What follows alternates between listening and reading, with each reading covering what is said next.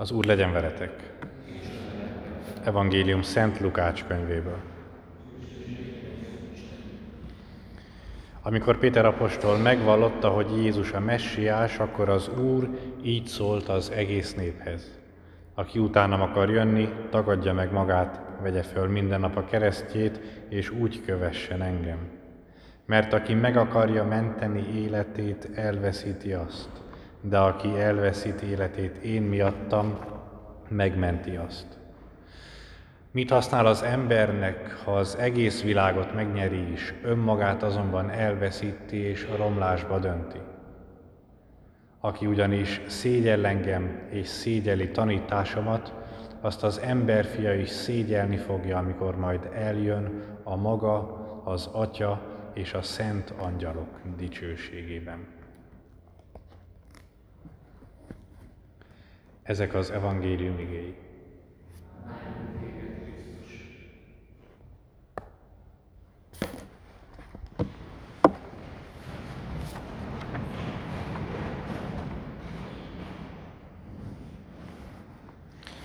Érdekes maga az is, hogy miért, honnan jön ez az asszociáció vagy Jézus maga mondta el így ezeket a szavakat, vagy a Lukács akarta így szerkeszteni az evangéliumot, hogy amikor arról beszél Jézus, hogy mit, mit használ az embernek, hogyha, hogyha az egész világot megnyeri is, de a lelke kárt szenved, utána mindjárt arról kezdve beszélni, hogy aki szégyel engem.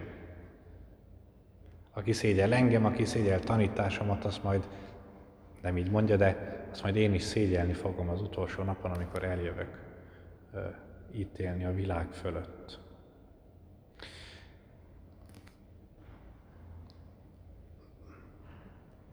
Az a kor, amiben élünk, az, az különösen is hajlamos arra, hogy az egész világot megnyerje.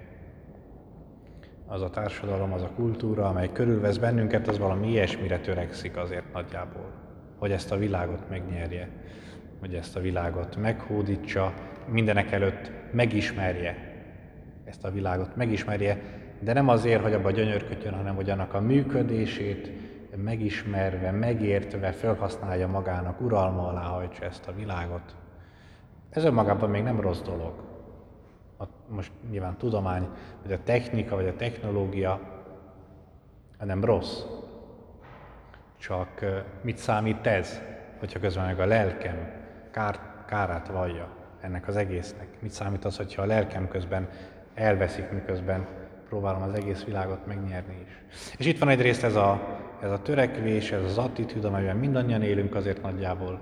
És ott van mindjárt mögötte, hogy de akkor engem, akkor mondj, mint hogyha Krisztus azt mondaná, és akkor hozzám milyen a viszonyod? Az a világban bízol.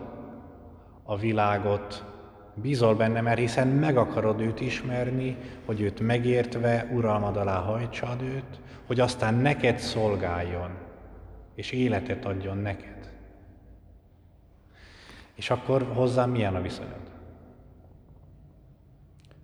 Kitől várod ezt az életadást?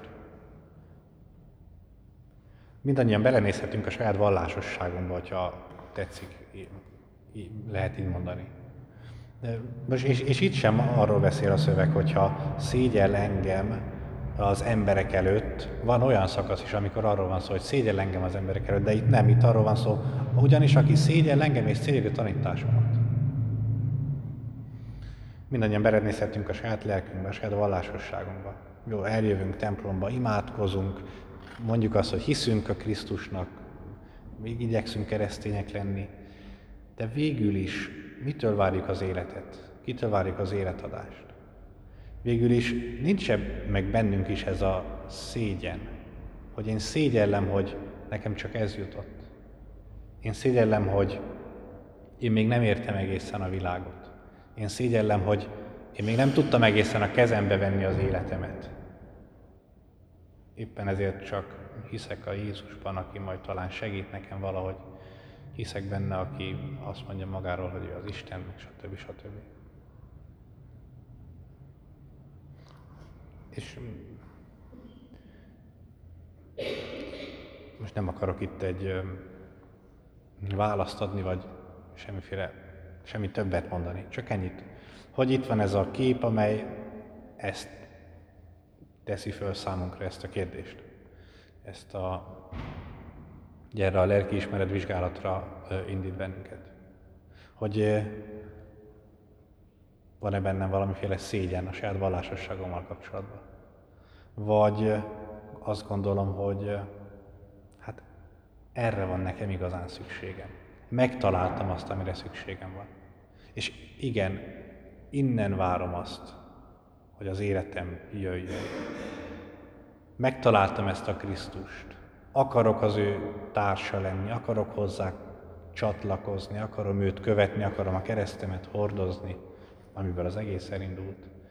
Akarom a keresztemet hordozni, de nem azért, mert még nem találtam jobbat, vagy én még nem nőttem fel eléggé, vagy én még nem vagyok elég erős, hogy a magam ura legyek, hanem, hanem van valami mélyebb megértés emögött.